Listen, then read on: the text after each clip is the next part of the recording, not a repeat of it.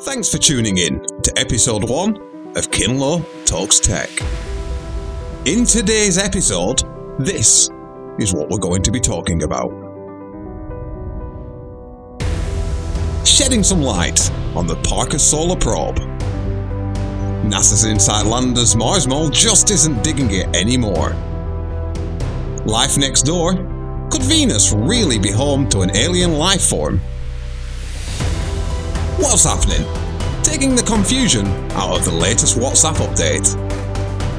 Are they high? A flying Formula One car? And rolling the dice, a brand new board game orientated YouTube channel has launched. All that coming up now on Kinlaw Talks Tech.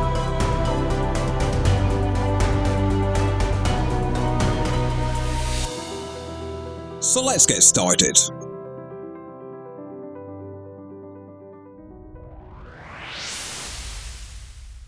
The Parker Solar Probe is certainly well acquainted with the Sun at this point. Having already made six close passes to the star that gives us the ability to be alive, on the 17th of January, the day that I wrote this segment, the probe will actually be making its seventh pass, coming within 8.5 million miles or 14 million kilometres of the Sun's surface. This time, however, is a little bit different. The probe is actually going to be joined by dozens of other observatories that will all have their scopes trained on the Sun at the very same time, which will actually give us views that we've never been able to get before, and hopefully help us solve some of the mysteries that surround this very bright star. One of the main spacecraft that's made its way to the party is the European Space Agency's, or the ESA's, brand new Solar Orbiter. Launched in 2020, the Solar Orbiter is the most complex scientific laboratory ever to be shot towards the Sun. It's able to actually take images and observations of the Sun closer than any other spacecraft that came before it and it will combine these observations from the spacecraft's six remote sensing instruments and four sets of in situ instruments, hopefully giving some answers to science's most profound questions about our Sun. It will look to study the Sun's 11 year magnetic activity cycle, the reasons behind the heating of its upper layers of atmosphere, the corona, to millions of degrees Celsius, how solar wind is generated and what drives it, what causes the solar wind to propel to hundreds of miles per second, and how all of this affects our planet. While the Parker Solar Probe has its eyes on one side of the Sun, the Solar Orbiter is actually going to be watching from the other side. Strangely, this sounds like it was entirely planned, when in fact the opposite is true. At the virtual meeting of American Geophysical Union on the 10th of December, Timothy Horbury of the Imperial College of London said, This is partially luck. Nobody planned to have the Parker Solar Probe and the Solar Orbiter operating together. It just came out that way. He continued on to say, I think it's genuinely going to be a revolution. We're all incredibly lucky to be doing this at this moment in time. There's so much more to this than I could possibly do justice for in a single episode. So, if you're interested in learning more, then you can do so by checking out the links on the podcast homepage or on our Discord information section. And moving on. NASA have given up on InSight Lander's Mars Mole after two years of trying to dig into our planetary neighbour's surface. It was an ambitious mission from the start, sending a lander to Mars to study its deep internal structure by drilling into it. The mole itself was actually a revolutionary bit of kit, a heat probe designed to burrow 16 feet into the Martian soil and take temperature readings. Had it not have failed, then it would have likely revealed clues about how the planet formed and how it's changed over the last 4.6 billion years. Combining these would have helped scientists track down any water on Mars and potentially any life. The little mole ran into two main issues when trying to do its job. Firstly, the surface was covered in a rather unexpected thick soil. This, coupled with the fact that the lander's solar panels were accumulating more and more dust on the surface of them, meant that the robot was simply unable to generate enough power. Now, it seems like no other mission in NASA's foreseeable future has any plans to take internal temperature measurements of Mars. It was in February 2019 that the mole found itself bouncing in place on a foundation of firm soil called duricrust. For the next two years, the team then spent huge amounts of time troubleshooting and sending new software to Insight in hopes that some new robotic arm maneuvers would assist the mole, while they anxiously waited for photos that might have showed any amount of progress. Sadly, though, even after 500 hammer strokes in a single day, the top of the mole only managed to get two or three centimetres below the surface.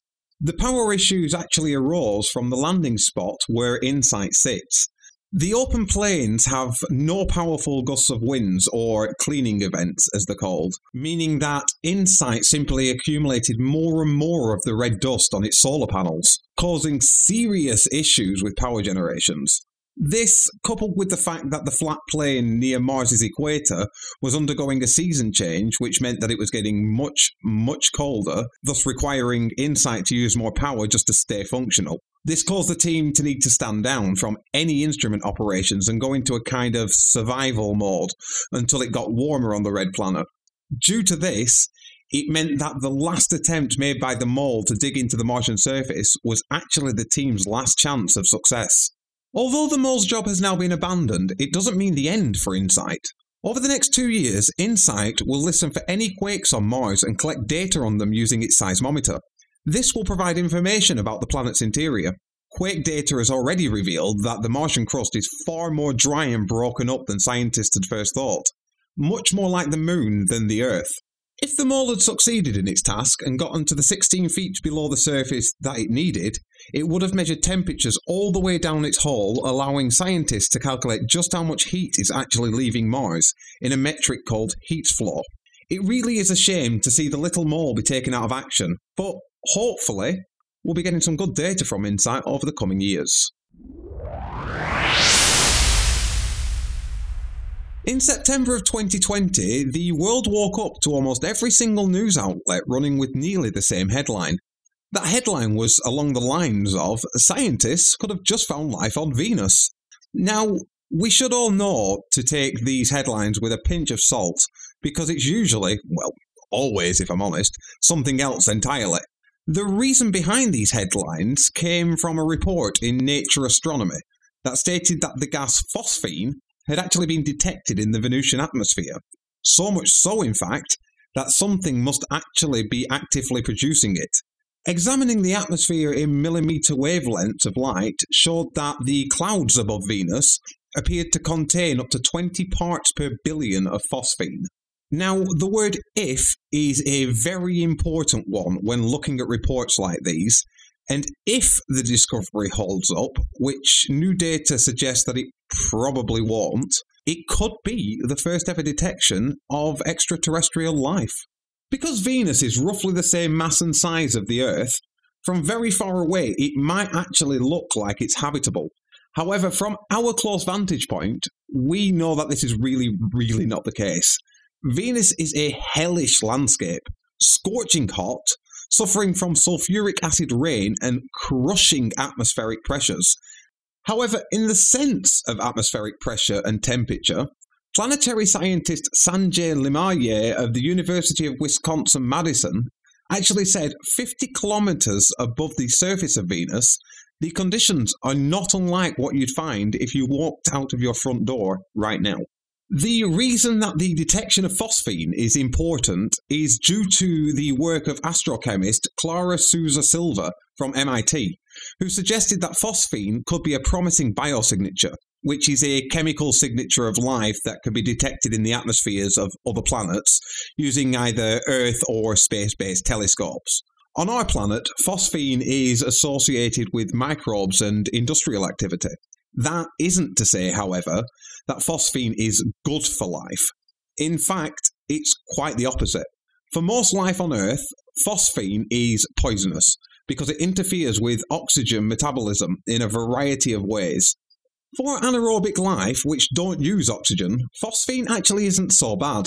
Anaerobic microbes live in a variety of places such as swamps, sewage dumps, and even the intestinal tracts of animals and people, and are the only known life forms on our planet that produce the molecule. Because of how science works, new data has actually led scientists involved to try and push the word if a lot more, due to the fact that the original claims of inexplicable amounts of phosphine being detected has been called into doubt. Planetary scientist Paul Byrne of North Carolina State University in Raleigh, who studies Venus but isn't actually involved with any of the phosphine papers, said that it's actually how science should work. He continued on to state that it's too early to say one way or the other what this detection actually means for Venus. Due to the complexities of this topic, I'm going to leave this here. I've provided links to the subject on the podcast homepage and on our Discord server, so those who want to investigate the topic more can do so.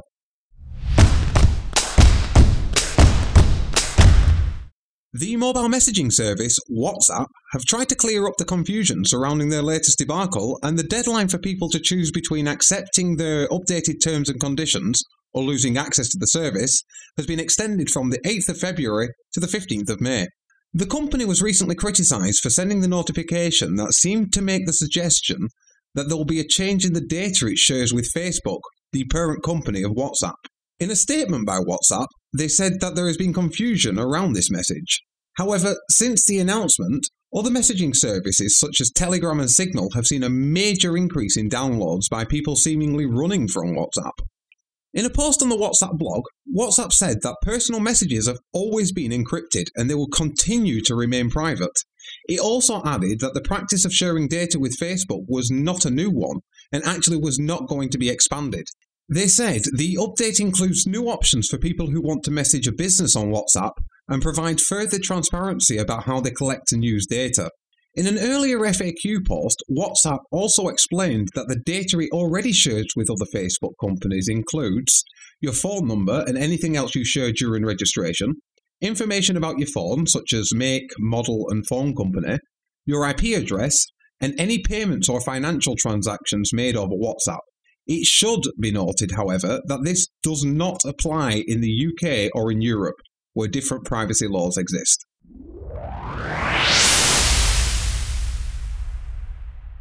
It can often be said that F1 cars seem to fly around the track, but that's just always been something we said to signify that they're going really, really fast. However, a new prototype by a French startup company called Maca, or M-A-C-A, I'm not really sure which, which they have dubbed Carcopter, a name which I honestly think could use a little bit more imagination. It's a hydrogen powered flying vehicle which has been specifically designed for high end racing and honestly looks like something inspired by the old Wipeout games on the earlier PlayStation consoles. The Carcopter itself made its debut at the 2021 Consumer Electronics Show, it is said that the Speed Machine is vying to be the first manned flying hydrogen Formula One car and is capable, in theory, of going up to 153 miles per hour. It should be mentioned, however, that this startup has actually got some good minds behind it. The designs come from the minds of two experts in aviation one who is an ex fighter pilot, and another one who is a former executive at Airbus. They decided to create this racer in an effort to reduce the harmful carbon emissions produced by more traditional combustion engines on the F1 track. The prototype shown at CES was a small scale model, measuring in at just over 8 feet and powered by six 35 kilowatt electric engines. The full scale model, which is currently in development, will weigh in at little over half a ton and will be around 16 feet long. It will also be fitted with hydrogen fuel cells and tanks that the designers say will give it a far greater range than traditional batteries would afford it. It will also come with semi automatic piloting option for additional safety. The final model is expected to fly off the line at the end of 2021, and they currently plan to launch the Carcopter onto F1 circuits sometime in 2023. I'm not sure about anybody else, but this whole thing sounds absolutely insane I wouldn't personally have the courage to fly it. Saying that though, I will 100% be watching it if it ever happens, because like I said earlier, it really does sound like a real life wipeout style aircraft. And as a huge fan of that game in the past, I'd like to see it come to life.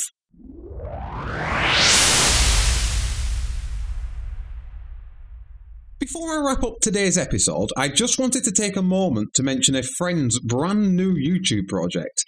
Jesse, or Mouser for those who know him from donationcoder.com, has recently launched his very own new channel, where he and a co host, Greg, play and discuss cooperative board games. They only launched about two weeks ago, but already have 20 plus multi hour videos online for you to enjoy. Jesse also recently did a live stream for the channel and plans to do a lot more in the future.